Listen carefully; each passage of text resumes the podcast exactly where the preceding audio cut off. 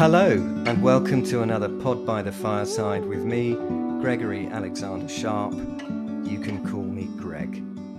This week is the fourth leg of our summer series on werewolves. If you haven't listened to the previous episodes yet, that's fine. You can listen to these in any order you like, each one being as it is a distinct and perfectly packaged podcasting parcel in its own right. And try saying that with your werewolf gnashers in. For reference, the first three episodes were Why Werewolves, Werewolf Mythology, and Werewolves at the Movies. That was last week, episode three. In this episode, we will be covering the subject of lycanthrope literature, and we're going to take a dip into some of our choices of the most significant books in the genre, apart from our own, of course. My very special guest and partner in crime for each of these werewolf focused episodes is the multi published author and host of viral podcasting sensation, Werewolf the Podcast. It's Mr. Fenrir Thorvaldsen. Hello, Fen. How's it going? Yes, it's going very well. Yeah, I'm really excited about this week's podcast. You know, after all the hours of reading I've been doing. the relentless research that we've been putting in over the past few weeks, it's all going to pay off tonight. That's yeah. for sure. I was, I was uh, so glad that we held off till podcast number four for this one. Is it podcast number? four? It is podcast number four. Yeah, it is. Yeah, yeah. Otherwise, I wouldn't have been able to read all these books again. It definitely takes longer to read a book than it does to watch a film. That's for sure. Um, but yeah. just for reference, Fen hasn't read as many books on the subject as he has watched films. Nobody's been alive long enough to do that, I'm sure. I don't, I don't think nobody's been alive long enough to read that kind of, or write that much fiction. I'm not sure. No, no, probably not. So, spoiler alert, everyone. This episode will contain some spoilers. So, I'm going to list the books we're going to cover in the description. You can see that and you can bail out at this point if you want to and come back later for reference, we will plan to uh, speak about the following half a dozen howlers. See what I did there? The Wolf's Hour by Robert uh, McCammon. So Fen's going to take us through that first off, and then I'll speak a little bit about Werewolf of Paris by Guy Endore. Then we'll look at Sharp Teeth by Toby Barlow, The Wolf Gift by Anne Rice, famous, of course, for Vampire, the Vampire Chronicles, then it will be The Last Werewolf by Glen Duncan. And uh, then I'll round, round things off with uh, a George R. R. Martin short story, not known for writing anything short, Mr. Martin, but he did indeed write a werewolf book called Skin Trade. So, with that said, and no further ado, let's just get cracking, shall we?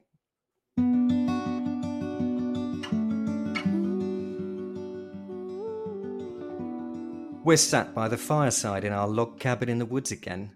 The plasma screen we had installed above the fireplace for Werewolves at the Movies last week has suffered some damage related to an incident involving a live sporting event.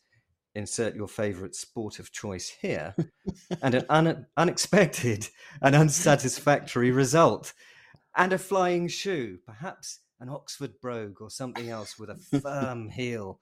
Hmm. Whatever the case, the telly's broke. Uh, there's no films on, and that means it's books, books, books. In fact, it's lycanthrope literature, to be more precise. But what should we read? Well, Fen, I think you're going to get us started with The Wolf's Hour, aren't you?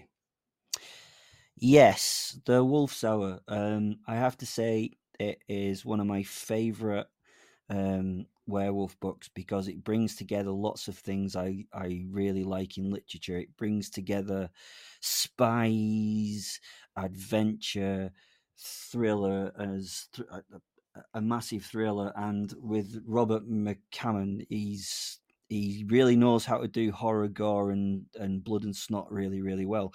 So you think with those combinations that you definitely get an absolutely amazing film, and it, um, it it helped me create my character Will into the weaponized werewolf that he was because as you can probably guess from this it's kind of a, a weaponized werewolf in this plot because the plot basically is about a guy called Michael Gallatin, and he's a British secret agent, and he has a deadly secret, and that deadly Hmm. secret is that What is is it? a were- he's a werewolf, and he has obviously all the Uh-huh. werewolf features, which mean that he is an incredible spy of a really high level, and what do you do? You fight the Nazis in all good adventure books. When I was a kid, the the uh, plucky British soldier, or in this case, emigrant from a, a different country, would come and fight the Nazis, and he's a very important part in in um, stopping the Nazis um, take over. Uh, oh, what's the name of the canal called? Suez? What's- that's the one. He, he, Suez he Canal? taking, Oh, right. He stops them taking over the, the, the canal so that they can't um, take their um, their stuff from one side to the other very quickly. God, I've lost the ability to speak. Sorry, my my apologies. Yeah, it's a, a brilliant book. It's it's like I don't know James Bond mixed. It looks like it's been written by Robert Lud- Ludlum. It's just a fantastic mix, mixture of stuff. It's a mishmash. There are some sections which get a bit dull and drawn out, but it's um, it also sort of affected the way that I wrote because it, it changes its chronology as it goes along. It goes from what is happening in the moment when he's on his spy mission to do fight the Nazis, and then it, as he's doing it, he's reflecting back on the times that he, uh, how he became a werewolf and what happened and the, the main things and the main causes that went. So, yeah, I, I would really, really recommend anyone to have a, a good read of this. If if you like mix mixing genres, especially because yeah, it's a, it's a spy book with a bit of a thriller and a mystery, and then you put horror on top of it. How can that ever be a bad thing? I, I'm not hearing anything bad there at all.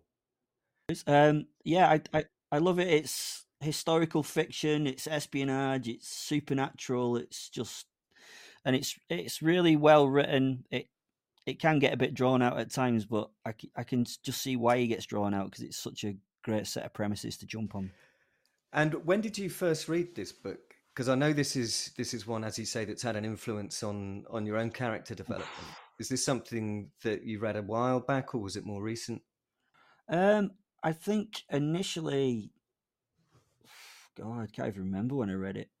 It was a while ago, a long time ago, long before I was developing the. I think it's Yeah. 1989 is the book, uh, and uh, yeah, I think I, I read it as a kid because it took together lots of different parts of what I was into the the the kind of um, the the soldier side of stuff, the thriller side of stuff, and then on top of it, you had the the werewolves thrown into it. It was it was recommended to it to me by a good friend of mine called Andy Williams, who was a Michael Moorcock buff. And I started talking about werewolves to him, and he said, "You need to read this book." And yeah, it kind of changed changed my image of the werewolf, as it were. And I suppose the possibilities of what can be done with this particular genre, with a little nudge here and a little nudge there, it opens up the possibilities, right? yeah it's it's, it's kind of like a i don't know it, it just it's good to actually see it from a monster's perspective in a way you know so like uh, i think it gave me the, the problem with this is this guy is a hero my my guy is Yes. an anti-villain he's kind of the the nemesis of this character it would be a good fight if these two actually met on the battlefield i think and maybe that might be a oh. future There, you You see, there's know. ideas for Werewolf the podcast at every turn. it has to be said. Oh yes, yes. I had I had one falling over a hay bale yesterday. It was quite good. and he's not kidding. He has been falling over hay bales. That's that's not a euphemism for anything, actually. By the way, that's a, Yes. a, a real thing. No, I, I really wish it was a euphemism for something, but it's really not. Brilliant. Okay, so that's the Wolf's Hour. Um, so do check that out. In if you Google top werewolf novels of all time, in in some of those lists, this comes out very very close to the top. If and I've seen it on a couple of those lists at the very very top. So it's a highly regarded piece of literature in its own right, and uh, for aficionados of the genre, it's also considered to be um, you know, top notch stuff, basically. So, so well worth it checking out. Yeah, I, I mean, yeah, ch- check it out. It's just a, it fulfills a lot of of requirements for. I, I would imagine that if you're a 15, 16 year old boy, it's a very good. It's a very good book for that kind of thing, and it doesn't have any erotic fiction in it, and it doesn't have any sparkly vampires either, which is quite nice. And there's no romanticism. Well, there's a little bit of romanticism in it, but not very much. So, yeah, it's all good sort of. Uh, I don't know. Am I allowed to say boyish you, these days? I don't. You're, you're, in a safe place here, Fen. You should consider this a safe place. Not judging by the plasma screen. Well, no, absolutely. I mean, but we're yet to determine whose Oxford brogue that was. I mean, the audience probably make up their own mind there. so, uh, from one uh, from one leading work of fiction in a genre to another, right? So another novel that frequently appears at the very top of greatest werewolf novels of all time lists is the very famous Werewolf of Paris by Guy Endore, uh, which has been with us since its birth in 1933. First time I ever saw or heard of this, I uh, assumed his name was Guy Endore because I thought he was going to be French, but of course he's he's not. He's an American. This is considered to be the seminal work of werewolf fiction by a lot of people in and actually it's held in the same regard as sort of Dracula for the vampire genre and Frankenstein for that sort of speculative science fiction based horror.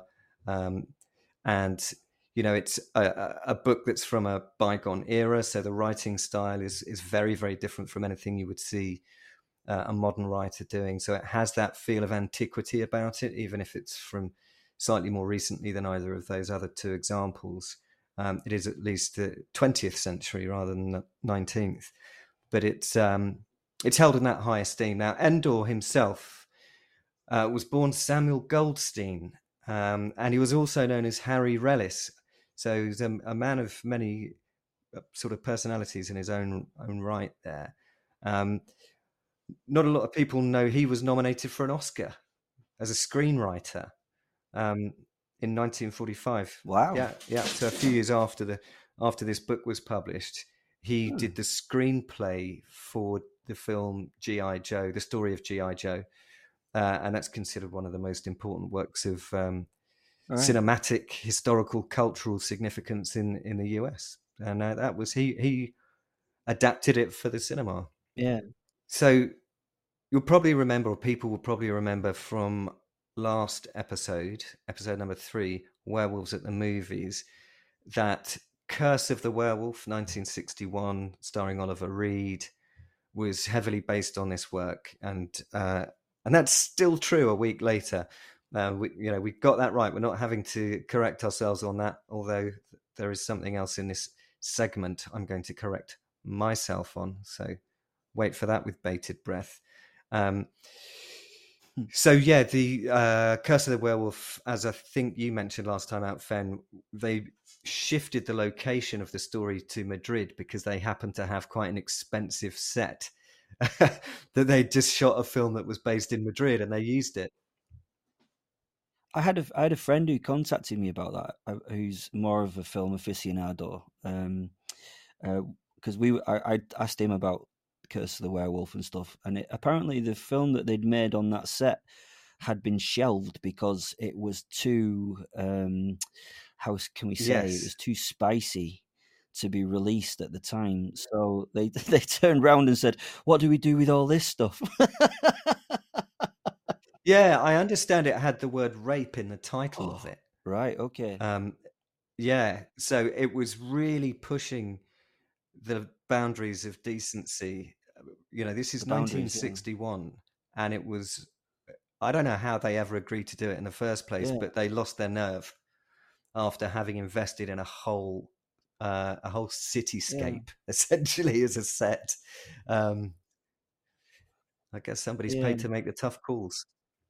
But it's a it's a shame because they must have they must have missed out all the. Uh, um, I mean, all uh, some of the interesting background detail for this book is like the Paris Commune and all the stuff that's kind of going on in the background. You know, you got a, a semi kind of revolution happening in behind the scenes, haven't you? And I think in the book, like unlike the film, you get that taking up like a a wonderful part of the whole narrative.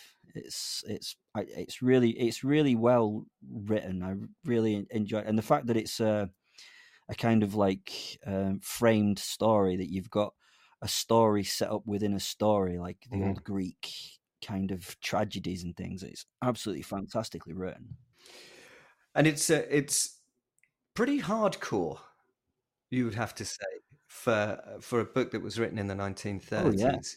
You know, it's got some strange sexual peccadillos in it. For instance, um, the the protagonist uh, um, runs away from home. Essentially, he goes to Paris and uh, he starts hanging around with uh, various different types of people. But he falls in with, uh, I think she's the daughter of a noble person, and uh, he's she's a bit kinky. Yeah. It turns out she's a bit of a masochist, and they get into sort of bloodletting. Mm. Sophie's her name, um, Sophie de Blumenberg, I think, and she they do this bloodletting thing where she permits him to cut her and uh, ultimately actually drink her blood, and that stops him from changing. Now they yeah. adapt that slightly in Curse of the Werewolf to the love of a good woman stops him from changing, right? they probably learnt their lesson from the previous occupants of the set, you know, and uh, said, well, well, let's let's not go too far. although, although using although using Oliver Reed, I'm sure they could have put that in there anyway, couldn't they? You know. Well, who knows what was happening behind the scenes, you know. Uh, probably a lot of drinking, I imagine, of all kinds. Mm. Yeah. So, so yeah, for its day, I mean, that was really full on, you know, and it it shocked and it appalled a lot of people, and um, and yet it became a New York Times number one bestseller when it was released. It, it pretty much went straight to the top of those those charts, and yes, it is set against a backdrop of the Franco-Prussian War. Um, although he doesn't get very involved in the fighting. You'd say he's probably just there for for the girls. Um, he's successful at that. Yeah. Sorry, he goes in, he goes in to be the like the national guard, member of the national guard and stuff, doesn't he? Um, he has yes. he has high hopes. He's uh, things, but you know he has delusions of of being a useful member of the military. I think rather than actually uh, pulling that off. Uh, Bertrand Kele was his name, I think. I'm not sure how to pronounce his surname, but he's Bertrand anyway. Um, mm. And then, you know, it's one of these books. I'm not giving too much away, and I did do the spoiler alert earlier. It doesn't end well for for our man um, when he starts to lose his nerve with his girlfriend. He is is worried that at some point he's going to end up killing her. So he goes out to seek the blood from elsewhere, uh, and that winds up getting him nicked. Uh, and yeah, it has a very a very sad ending, and then a real sort of twist at the end as well when it's revealed what might or might not have happened to his corpse in the ground after his death. So watch out for that twist at the end. Um, also, perhaps interestingly, uh, despite the fact that Endore actually worked for Universal Universal Studios, uh, his book wasn't an influencer on the stories of you know, he worked for Universal Studios and his book was a number one bestseller. And yet they didn't pick it up to be their flagship yeah. werewolf movie. They went with um, Werewolf of London two years later. Yeah. I think I think looking at I think looking at the structure of the book though, that there's a hell of a lot to pack into a film there. You're gonna have to cut out so much of the material, aren't you? And especially mm. um, mm the spicy side of it as well. You know, it's kind of like it must have been quite difficult for um, how can you say the producers and to get any kind of funding for that kind of film at that time. They would have had to heavily. I mean, the 1960s, I can see it starting to be a much more acceptable film, but you know, I don't know. and even so, by the '60s, they did change the premise of quite a bit of it to make it a bit more digestible. Yeah. Mm. Yeah. Yeah. I, I mean, it's a, it's a, an incredible. It is an incredible book. It's so so well written. Um, yeah. I I uh, just did a quick flash through it, quick read through it. The as and I've put it back on my list of things that I need to really go back and reread in full. Um, so yeah, that was a fantastic book. So, in an earlier podcast, I had said Fredric March was the lead character in Werewolf London, or the actor that played the lead character, and he, of course, was Doctor Jekyll and Mister Hyde of around the same the same period in history. Uh, the lead the lead actor in Werewolf of, of London was I think Henry Hull was his name. Um, so I just want right. to correct myself there. Um, in any case, in any case, 1961, right. the book did finally inspire a film, and right. then again in 1975 with Legend of the Werewolf, which starred Peter Cushing. Even though it starred Peter Cushing, it wasn't a Hammer film. It was a, a Tyburn film production. And if you see it, it looks and feels like a Hammer movie, and it's got Peter Cushing in it, and you would never know the difference. Yeah, um, and it's set in 19th century Paris. It's it's very much the film that we've uh, a film of the book that we've been discussing, um, but Endore is not credited. So enough, perhaps, with the Werewolf of Paris and onto Sharp Teeth. Yes, um, this book is it's one of those books you're either going to love or hate because the prose in it is very sparse. Um, but it's like it's like he's just cut everything out that's not necessary. Um, so there's no long, beautiful sort of romanticized sentences or you know there's no long descriptions or anything like anything like that it's just straightforward very gritty to the point um, and it is written like a poem. Uh, mm-hmm.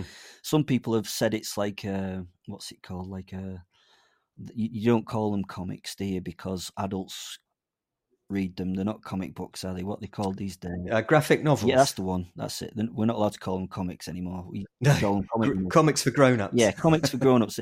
It's um, some some people have said it's like a, a, a graphic novel without any pictures, and um, I I can see wow. that because um, it's very sparse. It's very sparse, but it's amazing in the fact that it's so sparse and has so little detail yet it's so wonderful to picture. And it again it had an effect on me because up to then I, I thought you would have to go into great detail of explaining how your characters looked and how they felt and if they had a tear in their eye and blah blah blah blah.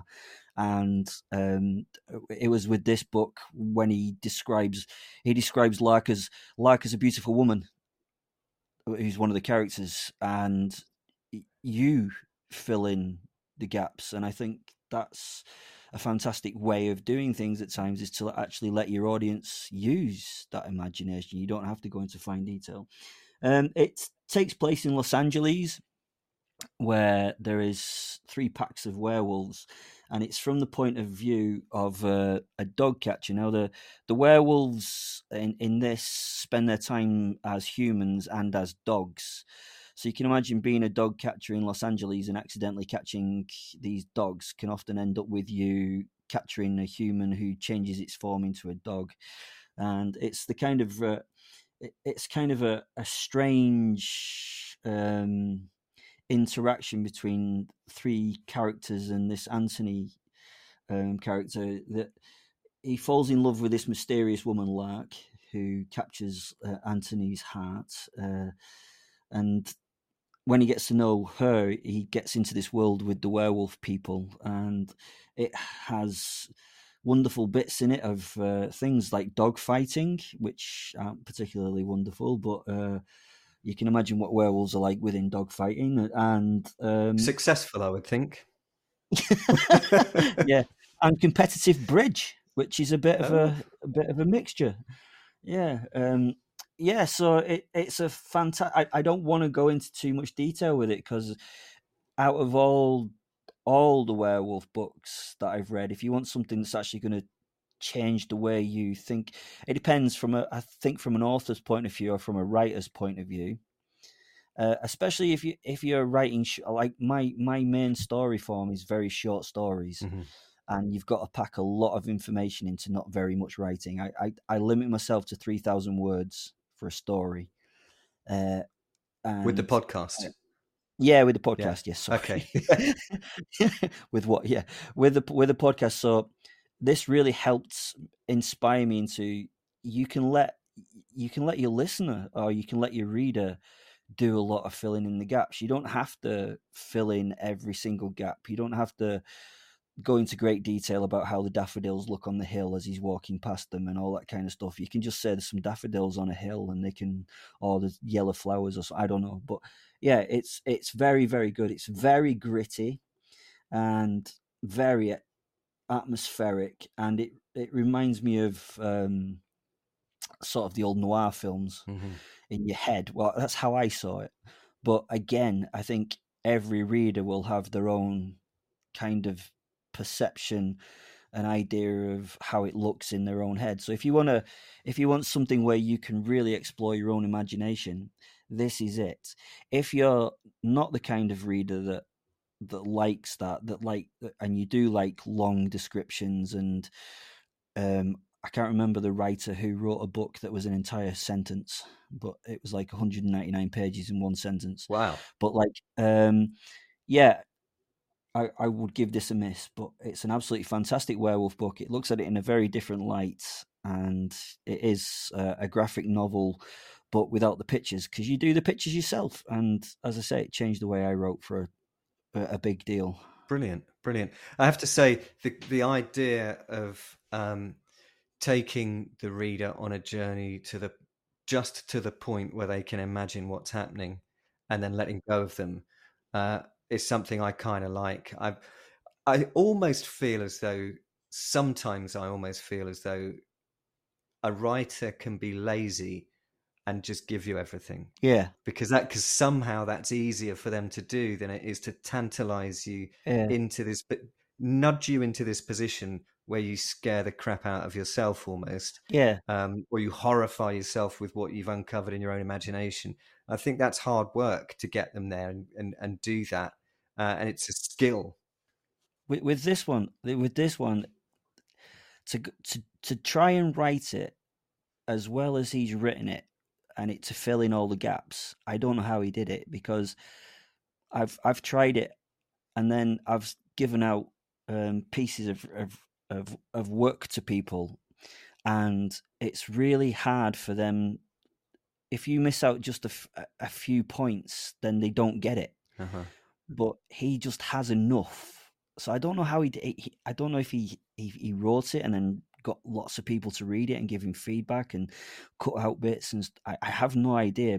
But if he did it just from straight out of his head onto the paper, then or whoever his editor is is a genius. I don't know, but it, please go read this book. It's it's really really worth reading, and even the even the book cover and everything is just something different. It's just, yeah, it's just uh, it is a one-off. It really is. It's a bit like the Wolf's Hour is a bit of a a mishmash of genres. This one is, it's a writer's book to learn how to write in a very sort of sympathetic style to your reader.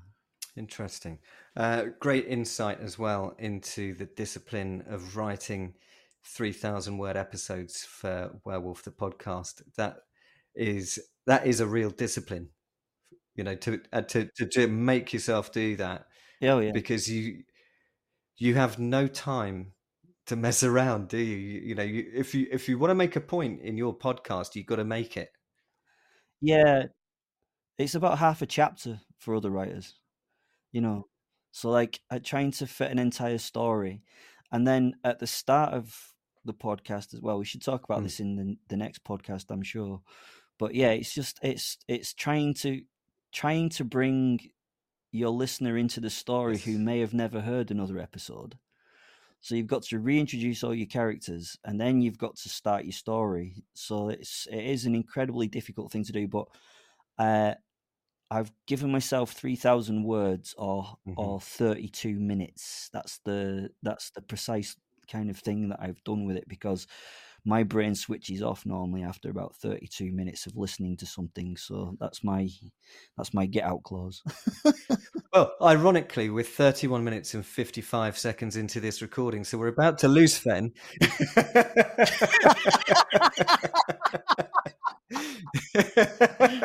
and goodbye from him. oh, you couldn't have timed that any better. There you go. We we didn't plan that, and that actually was the timing on the clock there, folks. I promise you. Uh, anyway, with that said, let's Uh. uh, let's move on to 2012. Um, it's it's Anne Rice, famous for the Vampire Chronicles, and it's the Wolf Gift. Now, I may dedicate some episodes of this podcast to vampires as well at some point in the future, and not just the not just the preening, um, balletic, uh, you know, um, dancing and uh, pirouetting vampires that that we've come across in recent times, um, but some of the traditional ones too. And I read every one of Anne Rice's Vampire Chronicles books and the couple that she did under the banner of New Tales of the Vampires as well. And I can tell you, Interview with the Vampire is one of my favorite books of all time. I It is a loved that book. Fantastic book. It is a brilliant book. The yeah. very I've first one. completely admit that. Yeah. Well, she she does she does a she does a very good job for the first few. Yes. But I think she's on about thirty one with the Wolf's Gift, or thirty three or something. Isn't it? Well, she she'd done. She was way way past a dozen, I think, in terms of the Vampire Chronicles, and and many Mm. many more with the Mayfair Witches and all sorts of other one offs and things that Yeah. she'd done. And I read a few of those too. Um, I, I felt as though with the Vampire Chronicles, she started really well, and she peaked in book two with the Vampire Lestat, and then somehow it sort of drifted away from the feeling that I got with those first two books, which was both of them had a real sense of a traditional old school vampire and some incredibly dis- descriptive prose that made me feel like I was in, for instance, New Orleans or Paris, yeah, right? yeah, the two great centers of those stories. And um, they they were massively influential on me as a writer as well. You know you you've read my first book it's very descriptive of italy uh, uh, Oh yeah, it's beautifully done. Yeah. well, thank you and a lot of the feedback i've i've had is that you know oh, you describe the country in such a way that makes me want to be there or make me feel like i am there in some way well i absolutely draw that from the inspiration that i got from those first two anne rice books so i should go on the record and say that Oh, she's she she is a fantastic she, she is a fantastic writer, but uh, probably like yourself, uh, the I mean the the first book for me is like a standalone piece, yes and then it, it I mean it feels like she's gone. Oh, that did really well. I'll do another one of them, and then oh god, that did really well as well. I'll do another one of them. Yeah. So like I think from my point of view, like she's kind of she's I think she does pretty well f- for a, few books, and then she kind of runs out of places to go and things to see, as as it were. You know, she's. I mean, she's uh, probably a lot like me and has never planned where anything's ever going to go in its entire entirety. Yeah. But yeah, I've got a feeling that sh y- I- you said yourself when you write chapter one you, and chapter two, you shouldn't have thrown all the story into those two. yeah Um, yeah But yeah, the the first book, the second book's pretty good. Well, the third book's mm, okay. When I got to the Wolf's Gift, I was like, it's it's okay. Um, it's Yeah. very Anne Rice, and if you're an Anne Rice fan, it's good. yeah yeah Um, yeah, it's it's not a bad book by any means. I mean, it'd still be published as a standal standalone series in itself now. I think if it went to a publisher or to an agent, i agree i agree but like, it's not. It's not what she's turned out at the start. no you know. and and you know i've I've read every single one of those vampire chronicles books and i got increasingly disappointed with them towards the end i suppose you know when we wound up in atlantis and Lestat became Yeah. a prince and things like that. I was all a, a bit like, mm. Yeah. but I kept buying the books and I kept reading them because I was really invested in those characters. Right over those yeah, over the years and over the those volumes, I'd become very invested in them, and I didn't have that history in 2012 when I read this first book in a new series, a series that only Mm. tragically ran to two books. Um, so I was a bit. Mm, it Mm. it was a Christmas gift from my wife, so I smiled when I said that I I loved it. Um, but she knows me and she could see through me. I didn't love it. I just kind of liked it, and I didn't. Yeah. I didn't hate it by any stretch of the mark. I, Also, also, she's dealing with a very different monster, isn't she? yes, Do you know what I mean? And I don't want to. Uh, I'm I'm probably cognizant of this in myself. She's very good at doing the the vampire, um, but she did a werewolf vampire really in a in this one. Do you know what I mean? Yeah. It's kind of like, yeah. I mean, all right, he's the confused, lost creature who doesn't know if he's guilt torn or not. But yeah, I it's I don't know. It just doesn't. it- doesn't. He's not the monster. He's not the the beast of a werewolf that I'd really, really want him to be. He's a. He, he's still this kind of nice, sort of a- effete character with with a an evil in a bit inside him. I don't know. It's a bit Yeah, a bit and I'm not. I'm not even convinced the evil bit's that evil. No, it, it, he, he's. I think he spends a lot of time confused, doesn't he, Yeah. about whether this is a good thing or a bad thing, and how bad a werewolf being a werewolf really is. Um, yeah, I don't. I don't. I, I don't know. I, it's not her finest novels, but I think it. It's a very good book. That's exactly how I feel about it. It is a Yeah. good book, right? And I shouldn't try and judge it by the standards of no. either her work at the beginning of the Vampire Chronicles series or by Yeah. the standards of some other more horrific werewolf books. But it's a very Yeah. successful piece of commercial f- fiction, um, and I think it's it comes at a point in uh, literary history and movie history where werewolves were starting to be viewed as more of a sympathetic character, not necessarily the baddie, not necessarily Oh, pure I evil. really thought of it like that. Yeah. So I don't know if she was Yeah, yeah, hooking like- into the trend because she was good at that, yeah. right? She was a trendsetter, uh, and Yeah. and then she moved with the Yeah. times. If you look at the books that she wrote, um, so I wonder, I wonder there might be a bit of that about it. I mean, I kind of felt No. like you, you were talking about because there are a number of werewolves in that book by the time you, you get through it, right? And you, they're a bit like a wayward band of superheroes. Um, yeah. and that's okay. Well, it, it, it, it was a, there was a move in not necessarily literature, but in sort of modern ethos that, that werewolves and vampires became. Um, adve- but I suppose it was with things like Blade and stuff, wasn't it? They they became it became an action adventure Yes. genre instead of a Yes. a horror genre. Do you know what I mean? I think that's uh, I think that was the change we saw, really, wasn't it? Yeah, I think you've hit the nail on the head there. Yeah, yeah, and I th- I do think you've you've hit that squarely on. And so, for anyone who's thinking about buying this book, I think that's what you're getting. You're getting an exciting action adventure. It's not a horror Yeah. werewolf book. No, no, it, and uh, again, it's um, someone questioning, questioning themselves and the the the reflection of themselves between good and evil and all that kind of what is good. You know, it's. I, I'm- mean, it's it's very. I, I should really be quiet. I sound like I know what I'm talking about. It's but it's very. It is a very good book. Yeah. That's kind of why you're here, Fen. All right. Okay. Just so you know, you know. Yeah, but it, it, it, it feels really it feels really bad when you've got such a successful Right. author like Ah, I'm yeah, sat here she going, could- "Ah, not she could have made it a bit more scary. How many books have you shifted?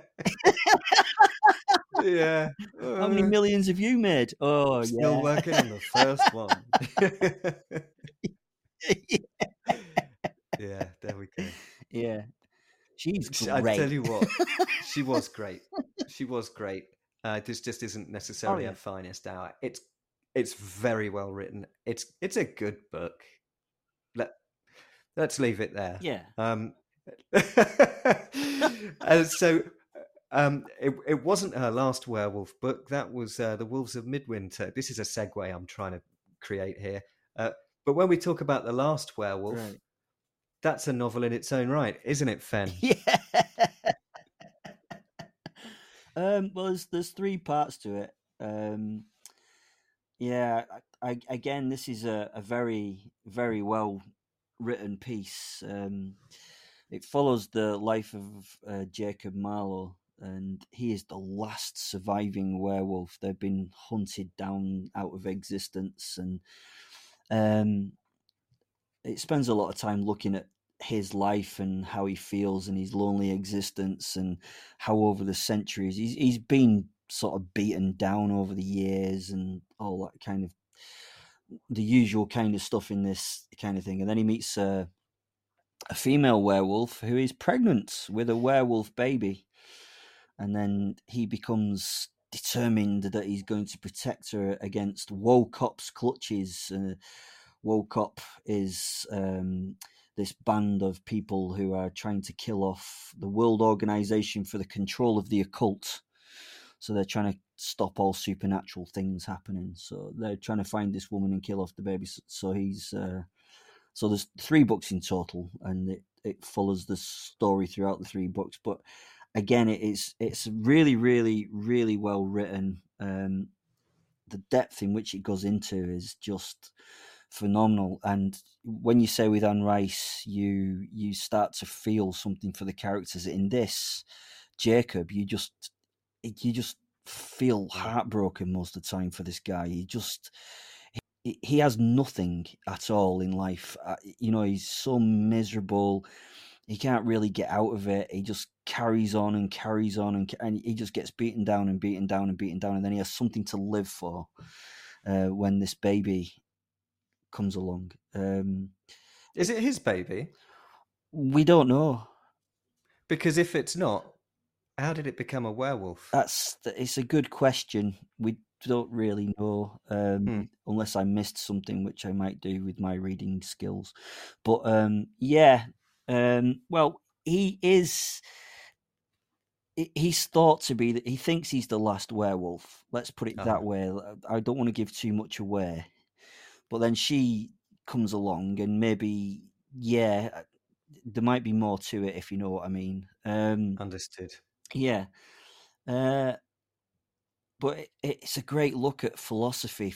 I love, I love characters who think deeply about stuff. I don't have chance really to go into deep philosophy in my own own writing. Three thousand words. Although last, my last episode was uh, somewhat r- strange, but um, you, op- you opened Pandora's box a bit with that one. yeah, but um, I just I just like the way that he's he looks at his life and he's very dismissive, and then he just needs something to live for, and it comes along basically. It's and yeah, it's eh, uh, the more I look at the books I love about werewolves, it's got it's not about the horror that the werewolf. It's about the loneliness or the difficulty of being, how it separates them out from humanity, and you know, it's it, it, it's just a it's just a great series. I would just recommend it to anyone. It's it's one of those, but eh, eh, there are very few books afterwards that you put down and you still keep questioning things within it, like why did he do that, or what was the purpose, or I. I always remember three weeks after thinking, "Oh, right, I understand now. What? Oh, while normally you get to the happy ever after and you put close the book and you go, "Oh, that was good," you know, or you go, "I can't wait till the next one." With this series, I got to the end of the series and you were still like, and it wasn't that he'd missed out any part of the story. It wasn't missed out any of the details. You were, he was asking questions that he couldn't really answer himself, and he was in asking the questions for himself, he's uh, making you ask those questions about your own life, if you know what I mean. And that's kind of I think that's really inspiring. If you if you come away from a book putting yourself in the position of the character and, and feeling for the character and then noticing maybe even a part of that character within yourself, if you know what I mean. You know, we all need something to live for. So, yet again, I, I really recommend it. It's really well done as a as a werewolf outcast. It's uh, it's quite a beautiful concept. That it's very, it's actually very human. Yeah, the loneliness, uh, the despair, and then that being turned around by some kind of human connection. It's um, it's quite touching, isn't it? Yeah, I mean he uh, he he really struggles that he's got this violent side to himself and he's tormented by it, which is the classic werewolf thing. Um, he, and then on top of that, he's like, "Wait, I'm the last of my own kind. What do I?" You know, it's it's so conflicting. Um, again, with with my character, I wanted the opposite of that. I wanted the character who just did not care.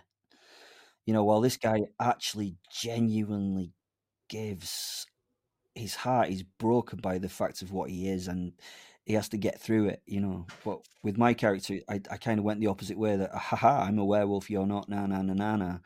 You know, it's kind of like it's an entirely yeah. different different thing. And if, if you're coming for me, don't worry, I'm coming back for you. While this character's of the opposite. He just wants to hide away and disappear, kind of thing. You know what I mean? Un- until he gets a reason to live. So yeah, he's a monster who has retained his humanity on some level. Yeah, and yeah, it, it it's a it's a. I, I don't really want to break it for people, but go go read it because if it doesn't make you think afterwards, then um, if you've answered all the questions by the end of it, then you're a far better person than I because it does ask you some very difficult questions. There we go. So, on to Skin Game. George R. R. Martin, he of Game of Thrones fame. Um, it's a novella. Mm. It's a short novel, which he's not known for. He's known for books that are about 900 pages long, right? Um, so a novella is a rare thing indeed for him. And he did indeed write a werewolf novel in 1989 uh, sounds like it was a good year, possibly for for werewolf fiction that year. Mm. Got the award for the best, I think, the best horror novella in 1989, something like that, and it was also nominated for the prestigious Bram Stoker Award uh, that same year. Yeah. Uh, it was made into comic books a few years later, uh, and there were rumors that it was going to be made into a film.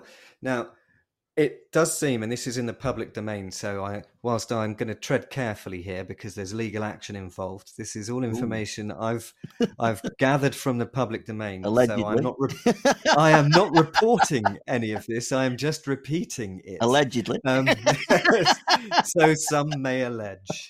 Uh, there is this microphone on. so it seems as though there was a contract with a film studio. I won't even name them. I better not. No, just in case. Um, An alleged to, film studio. Yeah, maybe it was a film studio. Maybe. Uh, uh, nudge, nudge, wink, wink.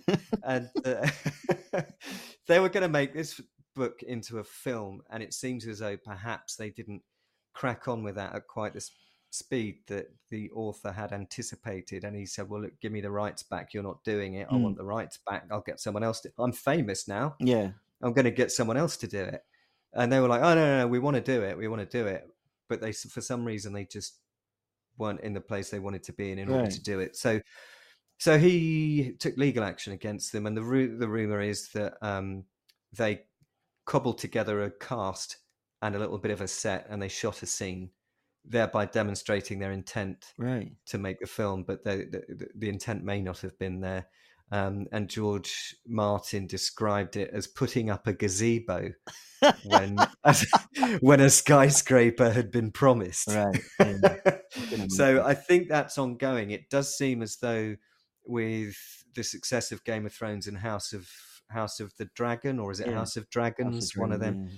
Yeah. Um, which is excellent, by the way. I thoroughly enjoyed season one of that. Mm. Uh, with the success of everything and how famous he's become, I imagine film studios are, are desperate to get their hands yeah. on the rights to, to, to, make that film. It would be a hit. There's no doubt about it. I, I love it. I love him as a writer. He was the he was the first time I'd ever read something where he goes into so much detail. He spends an entire chapter basically destri- describing a character, its lineage, its, and you're like, God, this character is going to be so important.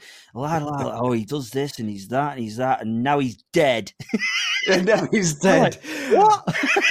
absolutely, absolutely. They did that beautifully in Game of Yeah. Thrones. There was a chap from from Dorne uh, who came over, and he was gonna he was gonna kill uh, whoever that gigantic mountain, the mountain and whatever the, the name was, viper the was mountain, it the viper or something? and yeah. he and he had the sort of um, single combat, the fight to the death, yeah.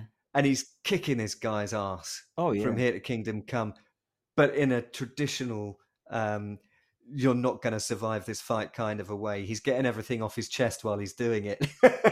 Yeah, I, lo- I love that. Yeah, it's the, it's the same guy who plays Boba Fett, isn't it? Is it not Boba? Uh, the Mandalor- Mandalorian the, is the same actor. Is it? Yeah, ah, but it's the perfect actor for it because he's I will take your head back and all that kind of Yeah, stuff, and it's yeah. absolutely fantastically done. Yeah, and then, of course, you know, yeah. spoiler alert. what- he what- doesn't get out of there entirely alive. But you what know. that did for me was because it was it. I think it was in his um, Songs of Fire and Ice, or so- I- I- and I remember reading this chapter, and then after, it it it reminds me of martial arts because you only sell your first fake by actually making the move. So if you want to if you want to be able to fake a jab, then you throw the jab so that it lands, and they go right, that's coming now. So then through the rest of the book, I'm like. Oh shit! This is a really important character. He's probably going to kill him. Is this character going to live? Is this character going to die? And then you're like, "Oh my god! I don't know if this character's going to." yeah, this writer's got me. yeah. And I'm like, "Oh my god!" Because like traditionally, you'd be able to say, "Well, this character's the hero, and he's going to live right to the end." oh no! yeah. No, no, you're going to get through many characters before the end. what's, what's going to happen to? Oh, this one can't survive. This one's a bit crap. He's only gone into three sentences, and then in book four, that character comes into their own, where they're this great hero, and you're like, "Wow, that's so beautifully done." Maybe I should plan ahead.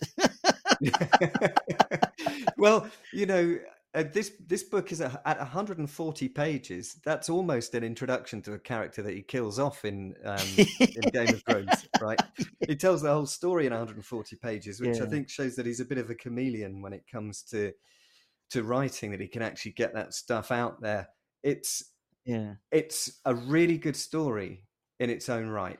140 odd pages, or 143, I think, and it's about um, uh, a city which is, you know, a once beautiful city, perhaps, and there's a, a character by the name of Randi Wade, and she's got a friend whose name is Willie, and um, Randi's uh, a private investigator, and her father was killed many years before by possibly a wild animal. right. And um, Willie's friends start to get killed many years later by possibly uh, a serial killer, possibly a wild animal. Yeah, So Willie asks Randi to get involved in helping him solve this uh, this mystery and uh, find out what's going on.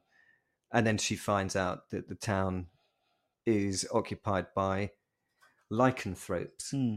and that actually the Randi and his uh, that Willie rather and his friends are lycanthropes, right. and they're being murdered. Yeah, Nice twist. So the lycanthrope, the werewolves in this book are actually being both sort of baddies and goodies at the same time, yeah, uh, or victims at least, not necessarily goodies, but baddies and victims, you would say. yeah. It's like, like like a bit like the underworld sort of background idea, isn't it? You know, you've got your your werewolves as the poor things that are being killed off. Yeah, yeah. yeah.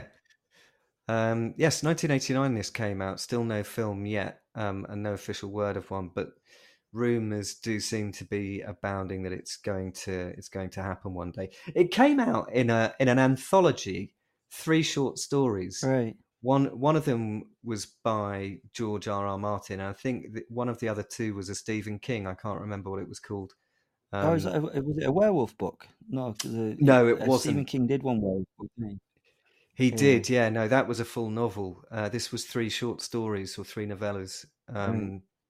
Mm. wrapped up into into a horror anthology. There's an amazing there's an amazing interview with um, Stephen King and uh, George R. R. Martin on on stage being questioned by members of the audience, and it's it is incredible to see two vastly different authors and how they write and how they do things. Because you've got uh, Stephen King who would he guarantees that he's going to write two thousand words a day. It Right. doesn't matter. He writes two thousand words a day and then he stops. And then you've got George R. R. Martin who's saying, oh, "I don't do that a month." Right. he said, "How on earth can you do that? I can't write two thousand words in a month." And then you've got um, Stephen King, who basically flies by the seat of his pants. He just sets off writing, and then you've got George R. R. Martin, who's planned out everything to immaculate detail. You know, so it's kind of kind of an interesting interview. It's out there on YouTube somewhere.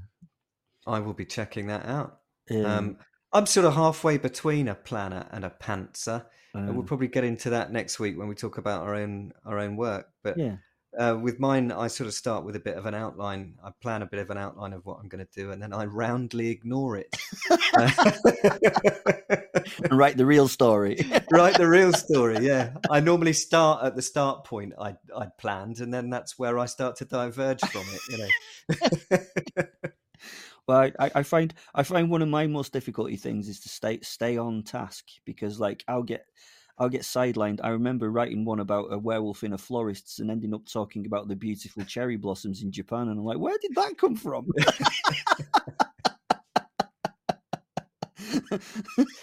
I've got to get back on tra- track here, yeah. But never mind. the uh, the crazy world of the werewolf author, folks. Yeah, yeah, it is a bit strange. No, I I- think there's there's many more books on top of those that really stand out, but those are the those are my Uh, the one the the three that I mentioned are the three that really stand out for me and, and how they affected how I look on it.